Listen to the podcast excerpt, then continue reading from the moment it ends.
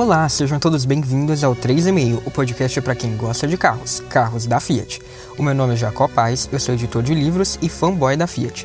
Por aqui você fica por dentro da Fiat, semana sim, semana não, conferindo novidades da marca, eletrificação, análises, segredos, histórias, além da cultura do carro italiano, na qual estão inseridos os modelos da Fiat e também as marcas em seu entorno, reunidas sob o guarda-chuva da Stellantis.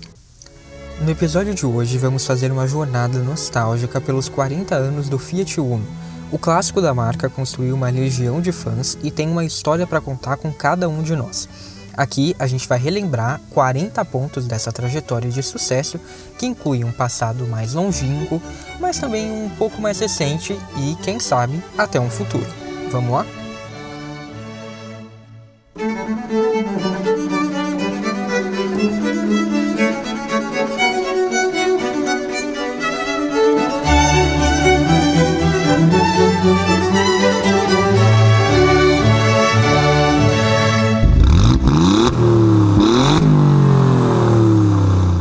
Em 2023, o Fiat Uno completou 40 anos de mercado. Apresentado mundialmente em janeiro de 1983, o hatch virou o carro-chefe da Fiat, seja na Europa ou no Brasil. Em seus principais mercados, todo mundo tem uma história com o Uno para contar. É um modelo querido que faz parte da nossa jornada, que teve momentos icônicos de muita vanguarda e também de companheirismo aqui no Brasil, na Itália e também em outros mercados. Por isso, esse momento não podia passar em branco aqui no 3,5. Além dos conteúdos nas redes sociais que eu postei, e eu vou deixar eles linkados nas referências, tem um post falando sobre como era o mundo na época em que o Uno foi lançado, tem lá diversas enquetes com vocês para ver quais versões vocês gostam mais do Uno e vai continuar tendo mais algumas também para comemorar os 40 anos do Uno e eu também pretendo fazer um outro episódio um pouco diferente. Ainda estou planejando, provavelmente no segundo semestre, na segunda metade dessa temporada do podcast.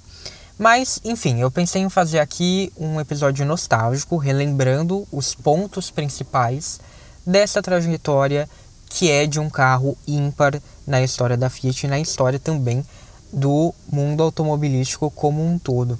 O objetivo aqui não é trazer nada inédito, até acho que seria impossível fazer isso, porque a gente está diante de um carro que tem um status de clássico e que é amado. E todo mundo conhece o Uno, todo mundo sabe um pouco da sua história, então acho que seria um pouco impossível fazer isso. A ideia aqui é a gente sentir um pouco de saudade, uma saudade gostosa, de um dos carros mais emblemáticos que a Fiat já fez. Se você descobrir algo novo aqui, mais legal ainda, depois você me conta que você não sabia e ficou sabendo, mas não é exatamente essa a ideia. Então eu trago aqui 40 fatos sobre os 40 anos do Uno. Então o primeiro fato que eu selecionei é era para ser um carro da Lancia. O projeto do Uno teve início no fim dos anos 70 e daria origem ao substituto do Alto Bianchi A112, no qual a Lancia trabalhava. Diante de uma mudança ali na direção da marca Premium e com a necessidade da Fiat de pensar um substituto para o 127, o projeto de Giorgetto Giugiaro foi adaptado em dezembro de 79, ficou um pouco maior, ganhou novas linhas e virou um Fiat. 2. O código do projeto do Uno era 144. O projeto para o primeiro carro mundial da Fiat tinha dois estudos: o 143, que foi desenhado pela equipe de Pier Giorgio Tronville, do Centro Stile Fiat, e o 144, que foi desenhado pela Ital Design do Giorgetto Giugiaro e que seria destinado à Lancia, mas não foi. 3. Mudou até o modo como os carros eram projetados. Com o Uno, muitas máquinas de desenho foram substituídas por estações de CAD, que significa projeto e desenho auxiliados por computador. É uma tecnologia para design e documentação técnica que substitui o desenho manual por um processo automatizado. Assistido pelo computador, o desenho fica mais preciso e tem uma redução a zero das tolerâncias contempladas no desenho manual, afinal, processo manual está sujeito a algum erro humano. A relação entre o Centro Stile e a engenharia da Fiat mudou, porque passou a caminhar cada vez mais próxima para buscar soluções capazes de aliar também design à função e beleza à racionalidade. E o Uno foi um fruto disso. 4. Não seria o Uno se não fosse Giugiaro. O hatch logo se tornou um sucesso, não só na Itália, mas em diversos países, e o Uno foi uma grande revolução para a Fiat em muitos sentidos. Acabei de falar de uma, agora eu vou falar de outra, porque nada disso seria possível se o projeto não agradasse os consumidores. Ele era o irmão maior do Panda e apresentou linhas simples e racionais nessa mesma filosofia do Panda. Para a época, era um carro compacto com espaço de carro médio.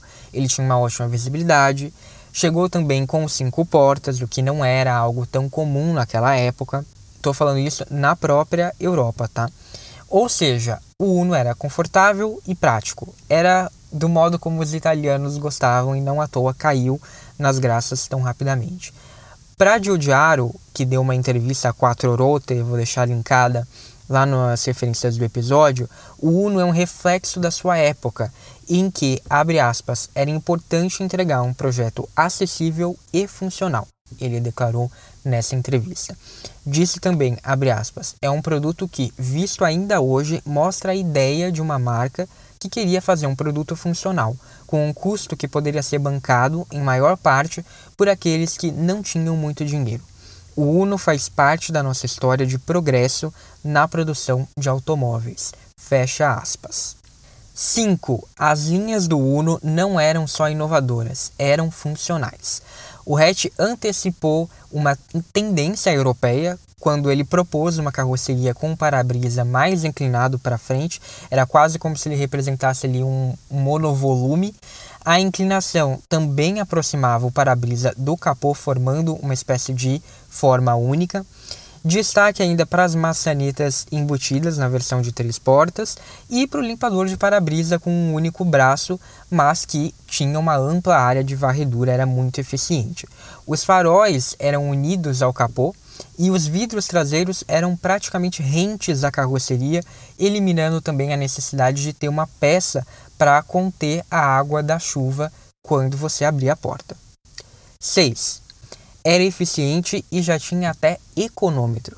Além de tudo, as linhas do Giugiaro tinham um coeficiente aerodinâmico de apenas 0,33x, 0,35 no mundo brasileiro que era alcançado por todo esse desenho inovador e funcional. E isso deixava o Uno, que também era equipado com um econômetro, mais econômico em termos de consumo de combustível. Tinha até um indicador de troca de marchas na versão europeia, uma coisa que algumas pessoas aqui acham sensacional de ter no Mob hoje em dia. 7. Tinha um interior cheio de modernidades.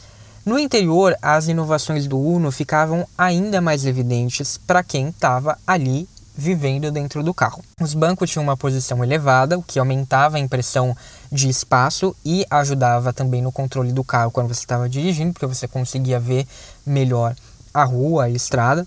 No painel, os comandos dispostos ali naqueles satélites deixavam tudo próximo ao volante. Então o motorista podia fazer, acionar esses comandos sem tirar as mãos do volante, melhorando a ergonomia.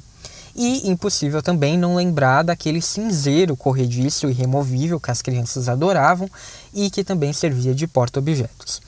8. Tinha o mesmo tamanho do Fiat 127.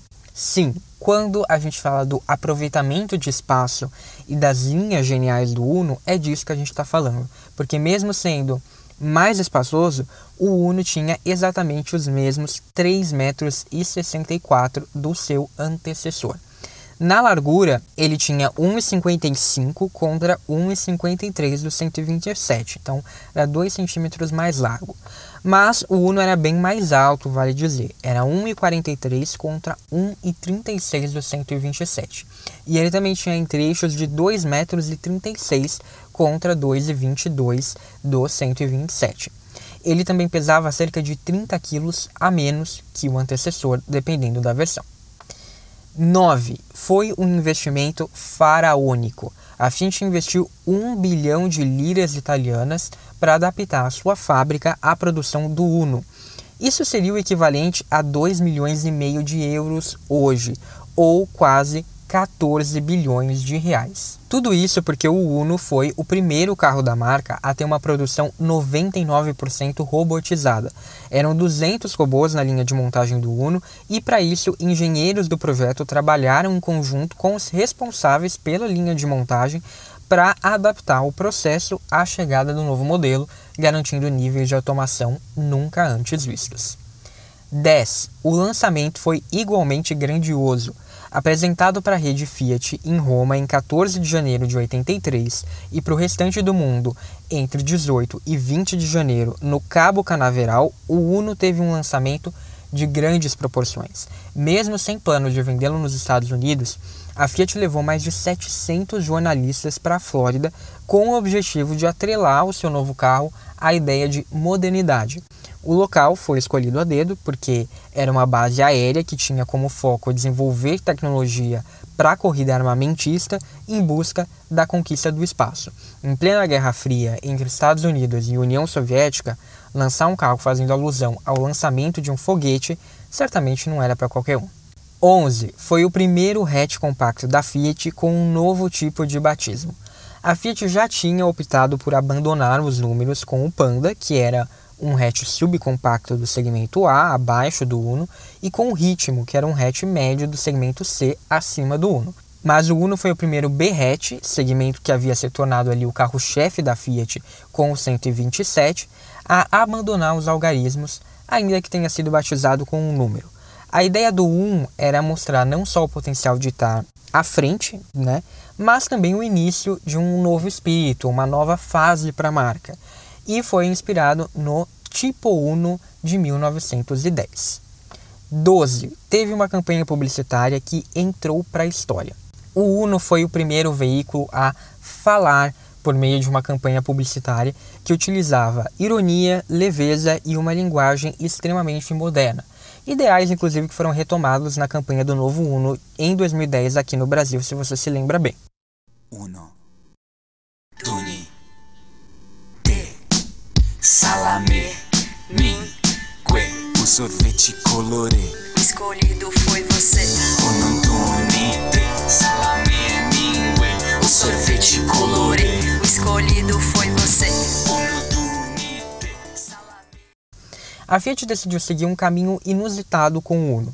Ela chamou um dos mais famosos cartunistas da época, o Giorgio Foratini, em tempos em que a ilustração se tornava cada vez mais popular entre os jovens e que os doodles tornaram-se ali uma sátira contundente, né, que dava lugar a reflexões.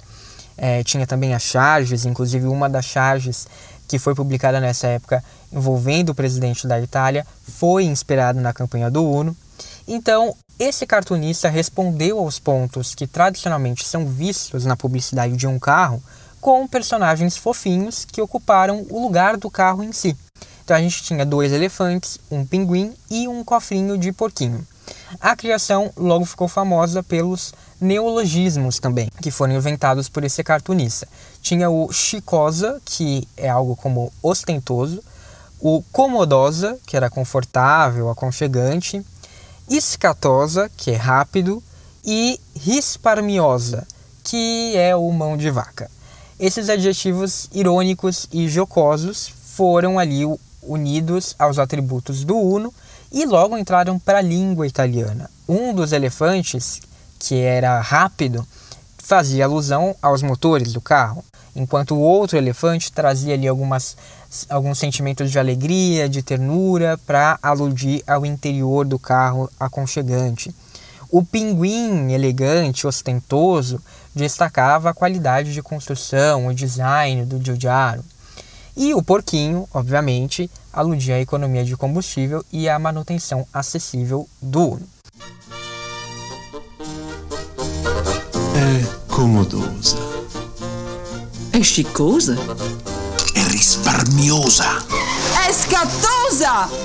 Ma soprattutto Uno è viaggiosa, grazie a diesel. Poche gocce di gasolio e il vostro superbollo svanirà, senza lasciare traccia. Uno è viaggiosa, grazie a diesel. E teve ainda uma carta que foi enviada para alguns consumidores e que convidava o público a conferir o carro.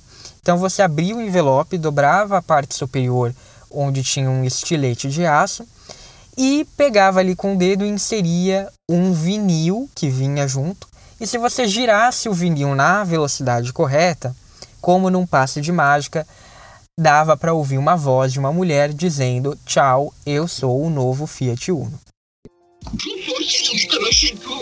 Mas eu me. Tchau, e a tua. Então, eu vou deixar o link para um vídeo que fala só sobre a publicidade, um vídeo do Stellantis Heritage, fala só sobre a publicidade do Uno na época, como ela foi revolucionária, e vocês podem ver esse exemplo e todos os outros que eu citei aqui. 13. Rapidamente passou a ser um best-seller.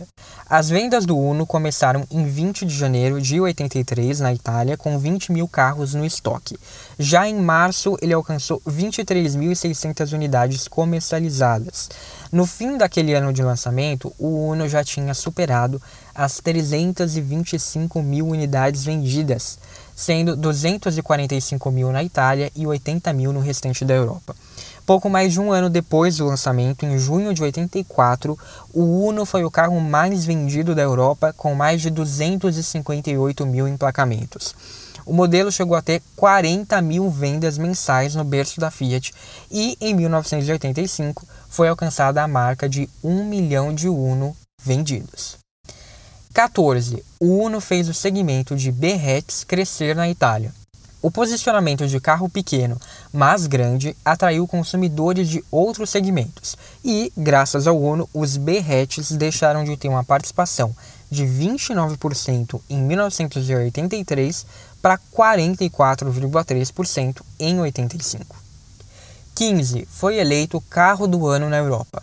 Após um longo hiato de mais de 10 anos, já que o último Fiat a recebeu o título de carro do ano tinha sido justamente o 127, o Uno levou mais um troféu para Turim, o quarto da marca em 20 anos de prêmio, estabelecendo um recorde para a Fiat, que até hoje é a marca que mais venceu a premiação. Em 84, depois de uma disputa acirrada com outro compacto, o Peugeot 205, a praticidade e a criatividade do Uno falaram mais alto e ele levou o troféu. 16. Era um carro para todos os gostos. A versatilidade do Uno não era vista só nas suas linhas, e essa foi uma característica que fez sucesso não só entre os jornalistas do carro do ano. O hatch apostou em diferentes motorizações para atender um vasto público nos países onde esteve disponível. Na Europa, na época do lançamento, a versão 45, que era referente ao número de cavalos do motor, adotava um motor 0.9 também disponível na versão ES de Energy Saving, que era voltada para eficiência com câmbio de 5 marchas. As outras versões da gasolina eram a 55 com um motor 1.1 e a 70 com um motor 1.3 de 68 cavalos, já usado no ritmo. Alguns meses depois, chegou o motor diesel na versão 45DS, com um motor 1.3. Em testes da 4Rote, o Uno diesel seria capaz de percorrer 30 km com cerca de 1,80 euro nos dias de hoje. 17. Tinha câmbio CVT em plenos anos 80. Em outubro de 83, a Fiat apresentou o Uno Matic 70, uma versão experimental que trazia um câmbio CVT desenvolvido em conjunto com a Van Dorns. Mais tarde, em 87, a transmissão seria oferecida na versão de produção Seleta. 18. Chegou ao Brasil já no ano seguinte. Substituto do 147, o Uno foi lançado no Brasil em agosto de 84. Por aqui ele manteve as linhas do modelo italiano, mas com uma importante diferença. O capô envolvia parte dos paralamas, o que permitia a acomodação do step no compartimento do motor, da mesma forma que acontecia com o 147.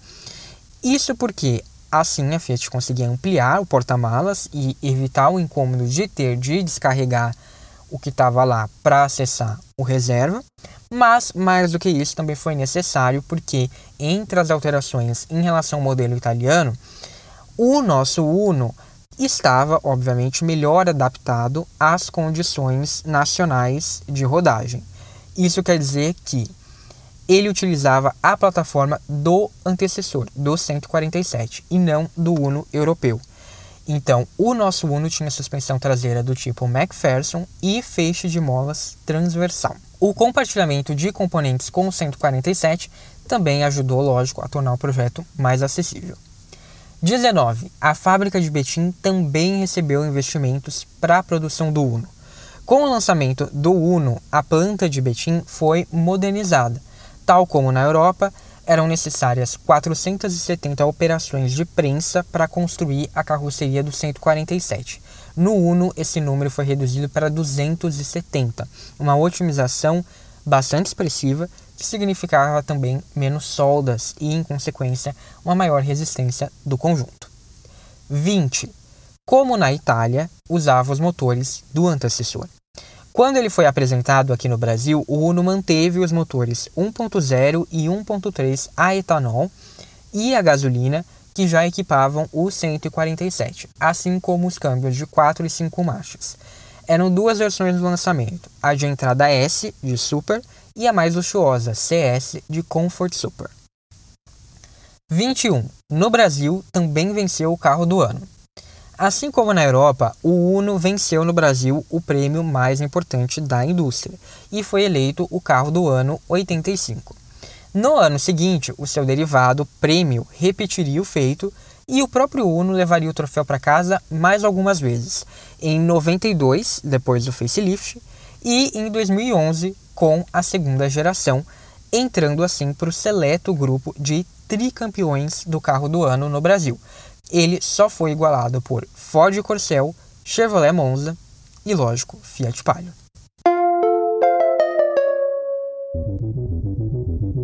E agora, um pequeno intervalo para lembrar você que os episódios do 3,5 vão ao ar também no youtube.com barra 3,5 podcast, sempre no mesmo dia, mas um pouquinho mais tarde do que nos apps de podcast. Se você estiver ouvindo por lá, curte o vídeo, se inscreve no canal e ativa as notificações clicando no sininho, assim você não perde os próximos episódios. Lá também vai estar todo o acervo do podcast, com episódios passados que valem ser maratonados caso você ainda não tenha ouvido. Se você estiver ouvindo nos tocadores, clique em seguir no Spotify, no Apple Podcasts e no Amazon Music, ou em inscrever-se no Google Podcasts, ou ainda favoritar na Deezer.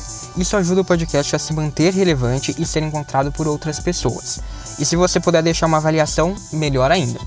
Tem mais opções para ouvir, tá? É só acessar bit.ly barra 3,5 podcast para conferir e encontrar também posts especiais com conteúdo extra, além dos links para as referências citadas no podcast, incluindo episódios passados.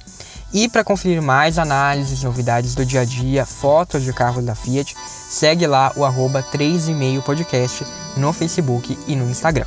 Recados dados, vamos voltar para o episódio. 22.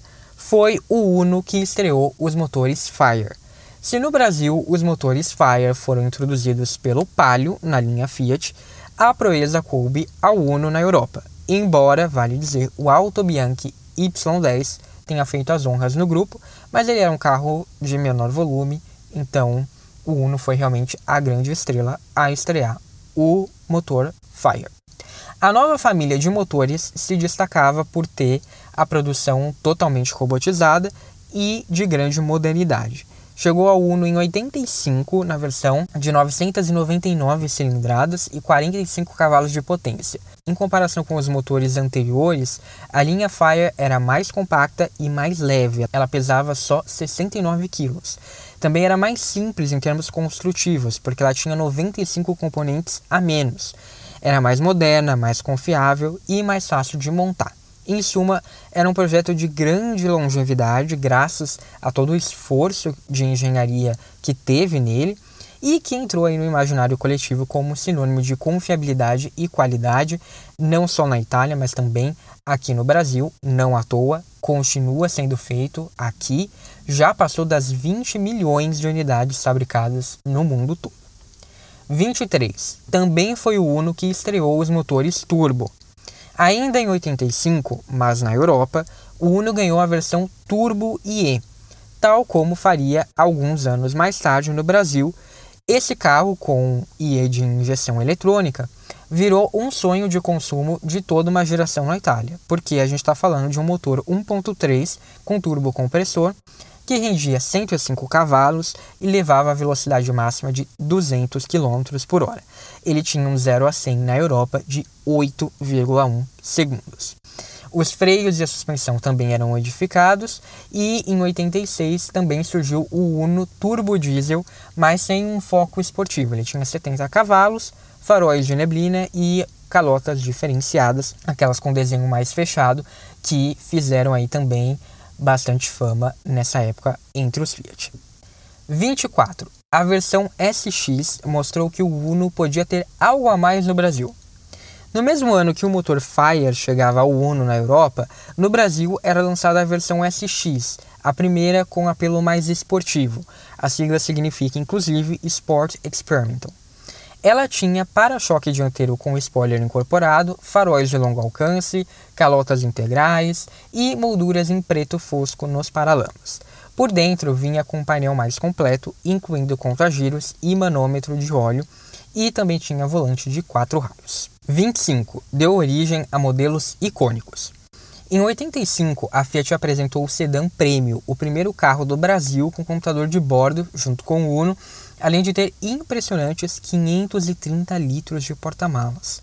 No ano seguinte, a Station Wagon Elba chegou com a maior capacidade cúbica de carga do mercado brasileiro, 1.749 litros, com os bancos rebatidos. Além disso, a porta se abria junto com o para-choque, ampliando a abertura do porta-malas e facilitando a acomodação de cargas. Em 88 chegaram o Uno Van e os Fiorino Furgão e Picape, sendo que a picape podia levar 620 kg de carga nos seus 967 litros de caçamba, que era a maior do segmento. 26. A família do Uno chegou à Europa. Assim como aconteceu com o 147, as variantes do Uno também foram vendidas na Europa. O sedã Premium e a perua Elba chegaram ao velho continente em 87, como Duna e Duna Weekend, inclusive com opções diesel. Eles foram vendidos até 91, quando o prêmio, considerado sem graça, saiu de linha e a Elba passou a ser vendida pela marca de baixo custo Innocenti até 1997. 27. Nosso Uno também foi vendido na Europa. Em 88, a Fiat da Itália passou a vender o Uno Trend, que nada mais era do que o Uno brasileiro. Ele chegou com uma versão de entrada mais robusta e foi vendido até 92, sendo rebatizado para Uno CS em 1990, utilizando o mesmo motor do nosso Mille. 28. A versão 1.5R deixou o Uno mais apimentado. Em 87, graças à chegada do motor 1.5 Seville que foi introduzido no prêmio, a Fiat conseguiu lançar um Uno um pouco mais empolgante que o SX no Brasil. Com modificações em relação à versão que estava no prêmio, o Uno 1.5R tinha 86 cavalos e alcançava a máxima de 162 km por hora, além de ter um 0 a 100 em 12 segundos. Suspensão e amortecedores eram diferentes, assim como os pneus e o escalonamento do câmbio, além, claro, do visual, com faixas, defletor traseiro, tampa traseira na cor preto fosco, cintos de segurança vermelho e rodas de alumínio. Em 89, o modelo teve o um motor retrabalhado e foi rebatizado para 1.6R. Quando ele saiu de linha, em 94, era o Uno mais veloz feito até então, atingindo mais de 170 km por hora de máxima. 29. Teve um facelift na Europa bem diferente do visto no Brasil. Depois de seis anos no mercado, o Uno passou por uma mudança profunda na Europa. A segunda fase do modelo foi lançada em 1989, com dianteira inspirada no Tempra e traseira inspirada no Tipo. Os faróis e a grade ficaram mais estreitos e a traseira foi quase toda redesenhada. As mudanças abaixaram ainda mais o coeficiente aerodinâmico para 0,30 e deixaram o carro 4 centímetros mais comprido, com 3,68 metros. No interior, o painel foi totalmente revisto. Era basicamente o mesmo que a gente receberia no facelift do nosso Uno. 30. Foi o primeiro popular brasileiro. Em agosto de 1990, o governo anunciou que carros com motores de até mil cilindradas teriam a alíquota de IPI ajustada para 20%, ou seja, metade da taxa de 40% que era destinada a motores entre 800 e 1000 centímetros cúbicos até então. A Fiat foi muito rápida. Ela trocou o virabrequim e adotou novos carburador e comando de válvulas e trouxe de volta o motor 1050 que tinha sido descartado para o Brasil depois do lançamento do Uno. Ele não caiu muito nas graças dos brasileiros, mas ele continuava em produção para outros mercados. Assim, um mês depois do anúncio, em setembro de 1990, chegava às lojas o Uno Mille também com muitas economias em equipamentos de série, o que ajudou, lógico, no preço. Mas fato é que o volume de vendas do Uno Mille transformou, foi um divisor de águas para Fiat, porque aumentou consideravelmente a quantidade de Fiats vendido. Era um volume bem maior do que a marca tinha alcançado até então. A concorrência só daria as primeiras respostas um ano e meio depois do Uno Mille. Então, realmente, a gente tem aqui um ponto que, com certeza, mudou a história da Fiat no Brasil completamente. 31. E o primeiro popular com ar-condicionado. O ar-condicionado hoje é um item obrigatório. No Brasil, ele foi oferecido pela primeira vez em um carro de entrada graças ao Uno Mille Electronic. Essa história foi contada no episódio 31 da segunda temporada, mas aqui vai um resumo. Muitos acharam a ideia absurda, considerando o motor de baixa cilindrada do Mille, mas a Fiat fechou uma parceria com um fornecedor que ficou responsável por desenvolver a tecnologia. Tinha que ter um sistema inteligente que autodesligasse a função quando identificasse a necessidade de potência extra para o motor e que depois voltasse a funcionar sozinho. O resultado foi que, depois de lançado, em seis meses, 50% das unidades do Mille eram vendidas com esse opcional. E mais tarde, a ideia de popular de luxo, que foi trazida pelo Mille LX, faria com que esse carro fosse aos poucos sobrevivendo à chegada do Palio e no fim saísse de linha depois dele. 32. Teve versões icônicas no Brasil. Além do Uno SX e do 1.5 e do 1.6R, o Uno se destacou por algumas versões, algumas séries especiais que permanecem hoje no imaginário de fãs, como Brio, Top, Grazie Mille, que foi a série de despedida ofertada em 2014. Na Europa, o hatch também teve algumas edições muito especiais, como a Fórmula, a Targa e a Rap. Mas nada supera o Uno Turbo, é claro. Lançado em 94 no Brasil, ele foi o primeiro nacional com turbocompressor original de fábrica. O motor era um 1.3, produzido na Itália, e utilizava resfriador de ar, o intercooler, e o radiador de óleo. Ele atingia a potência de 118 cavalos e torque máximo de 17,5 kg, valores similares ao de um motor 2.0 da época. A máxima era de 195 km por hora e o 0 a 100 de só 9,2 segundos. Os para-choques eram exclusivos, assim como pneus e rodas com tala diferenciada, além dos discos de freio que vinham do Tempra. Havia também uma barra de amarração entre as colunas dianteiras e uma suspensão mais firme e rebaixada para garantir maior controle do carro. Foi o único Uno com step no porta-malas e tinha um painel completo, era um item raro, é um item raro, porque ele foi produzido só entre 94 e 96. Então, foram poucas unidades produzidas e tinha direito até um curso de pilotagem. 33 foi produzido pela Nissan. Sim, em um acordo fechado com a marca japonesa, o Uno começou a ser produzido em 1990 pela Nissan na África do Sul. As unidades saíam com o logo da Fiat e a palavra license. A marca italiana assumiu a produção em 98 e o manteve em linha até 2006. Em 2007, o nosso Uno Way voltou a ser vendido por lá. 34. Outros acordos foram feitos para produzir o Uno. A Fiat fechou parcerias com empresas locais do Paquistão, das Filipinas, do Marrocos e da Índia, onde ele foi produzido numa joint venture com a Tata Motors. Ele também foi produzido na Iugoslávia. Em todos esses países, o hatch foi vendido até a primeira metade dos anos 2000, mais ou menos. 35. Teve uma sobrevida também na Europa. A segunda fase do Uno europeu não desapareceu completamente das lojas após dois anos de convívio com o seu sucessor, o Punto, e o fim de linha na Itália, que aconteceu em 95. O Punto foi lançado em 93. Mas, na verdade, em 95, o hatch dos anos 80 voltou ao mercado italiano como Innocenti 1000 Clip. Agora ele era montado na Polônia com motor 1.0, produzido no Brasil e chapas de suspensão enviadas da Itália. E assim ele permaneceu sendo produzido até 97, quando a Innocenti saiu do mercado. 36. Ganhou um segundo facelift no Brasil. Com a chegada do Uno Mille em 1990, as demais versões receberam algumas mudanças estéticas. Tinha ali novos faróis, a nova grade, né, que deixou a frente com aquele perfil mais baixo, e o novo para-choque. As versões CS e 1.6R passavam a oferecer bagageiro no teto, sendo que no 1.6R tinha ainda a opção de teto solar. Mas esse facelift foi bem menos profundo do que o que a gente viu acontecer na Europa um ano antes. Por outro lado, no Brasil, a gente teve uma reutilização profunda em 2004, quando os faróis ficaram mais complexos e mais eficientes, a grade ficou maior e as antenas ficaram mais modernas e menores. Por dentro, os instrumentos foram pegos do Palio Fire e também teve uma mudança nos padrões e nas cores ali no acabamento, mas o painel em si manteve basicamente as mesmas linhas.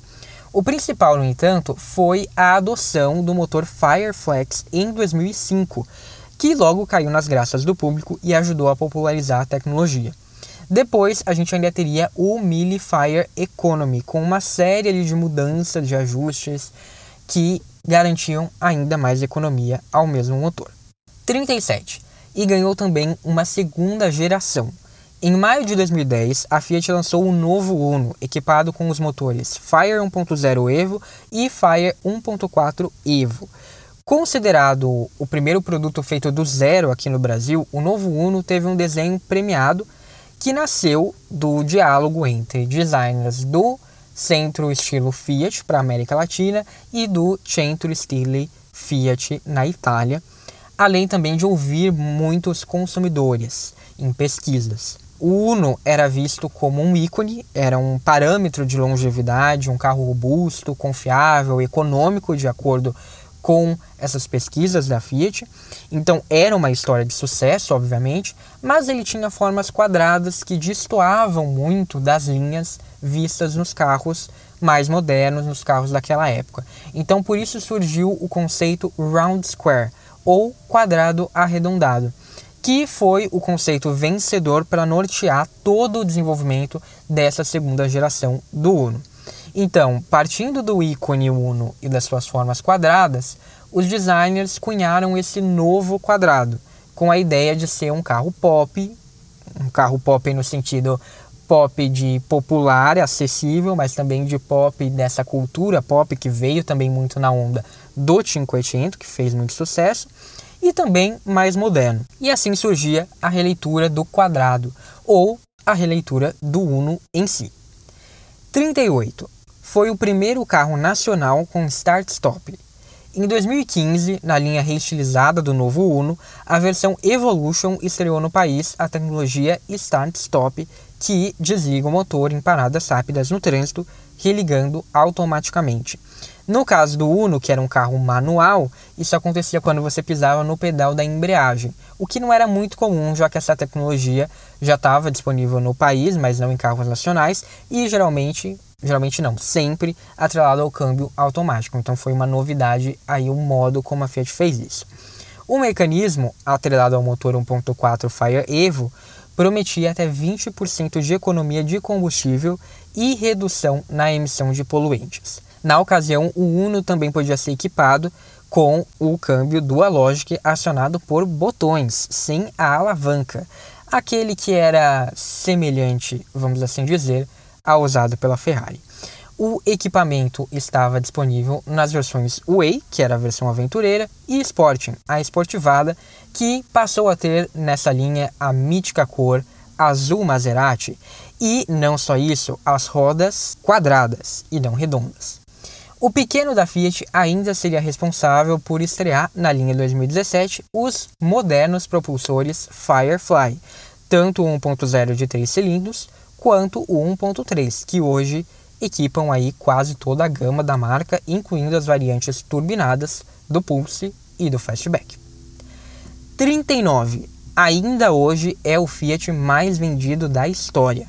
Considerando as unidades vendidas até o fim de 2013, o Uno passou a dupla 127 e 147 e se tornou o Fiat mais vendido da história. Afinal, de acordo com o jornal italiano La Stampa, que é inclusive da família dona da Fiat, o número de exemplares produzidos do hatch fica entre 9 e 9 milhões e meio. Isso sem contar a segunda geração que existiu no Brasil. A Fiat do Brasil confirma os 9 milhões de unidades na primeira geração e afirma que desse número, 3,7 milhões correspondem à produção brasileira. Somado ao novo Uno, a gente teria quase mais um milhão de unidades produzidas em Betim. Então, dá para dizer que o Uno vendeu aí uns 10 milhões de exemplares no mínimo. 40. Pode voltar no futuro. Os 40 anos do Uno foram celebrados pela Fiat na Europa. Ela resgatou uma série de conteúdos sobre o modelo, que eu vou deixar linkado para vocês, assim como ela vem fazendo com o Panda também. Além disso, a cobertura da imprensa italiana evidenciou como o Uno foi um carro muito bem recebido, muito querido e muito importante na Itália. Eu sempre brinco que o Panda é o Uno brasileiro. De fato, o Panda é porque ele continuou em linha né? Ele sempre foi um carro muito acessível, mas aqui no Brasil o Uno acabou ocupando esse espaço, né? Porque ele foi rebaixado com a chegada do Palio, então ele acabou também se transformando em um carro mais acessível. Então por isso que eles acabam compartilhando não só a filosofia de design, mas também esse posto de querido. Porém, o Uno na Itália também foi um carro muito importante. E esses 40 anos, essa celebração dos 40 anos do Uno, mostram isso porque ele realmente veio com uma força muito grande para o segmento de B hatches e ele substituiu um carro que era muito bem visto e que foi muito bem vendido na Itália, que era o 127. Em uma época em que tem muita expectativa agora sobre o futuro da Fiat, com o já anunciado plano de voltar a ter modelos globais, eu falei sobre isso aqui no podcast, falo desde a primeira temporada, mas também falei é, e também publiquei lá no 3,5 quando o Olivier François, que é o CEO da Fiat, falou sobre isso em uma entrevista à 4 Route, mas também já tinha falado no Instagram do 3,5, um comentário que ele deixou lá. E existe essa vontade de colocar a marca de volta no caminho da glória também na Europa, que a gente sabe que aqui no Brasil a Fiat, não vou dizer que ela não saiu porque teve uma época meio difícil, mas a gente sabe que atualmente ela é uma marca de muito sucesso aqui no Brasil como ela foi durante muito tempo. E é natural, diante disso tudo, desse novo contexto em que a gente está vivendo, cogitar uma volta do Uno quando a gente associa essas duas coisas, né? Tanto as evidências do que vem por aí, quanto do sucesso do Uno no passado. Ainda mais com as declarações do CEO de que a Fiat estuda resgatar nomes do passado para batizar esses novos carros que vêm aí e também de que o Fiat 120 é o futuro da linha racional da marca de Turim. Porque esse conceito resgata a identidade simples, funcional e acessível que transformou o Panda em um ícone da Fiat, mas que também ganhou muita vida no Uno, sobretudo quando a gente fala de Brasil. Por hoje foi isso. Se você gostou, me conta qual momento da história do Uno é o mais marcante para você. Deixa aí nos comentários. Obrigado, um abraço e até a próxima ou no arroba 3,5 podcast nas redes sociais.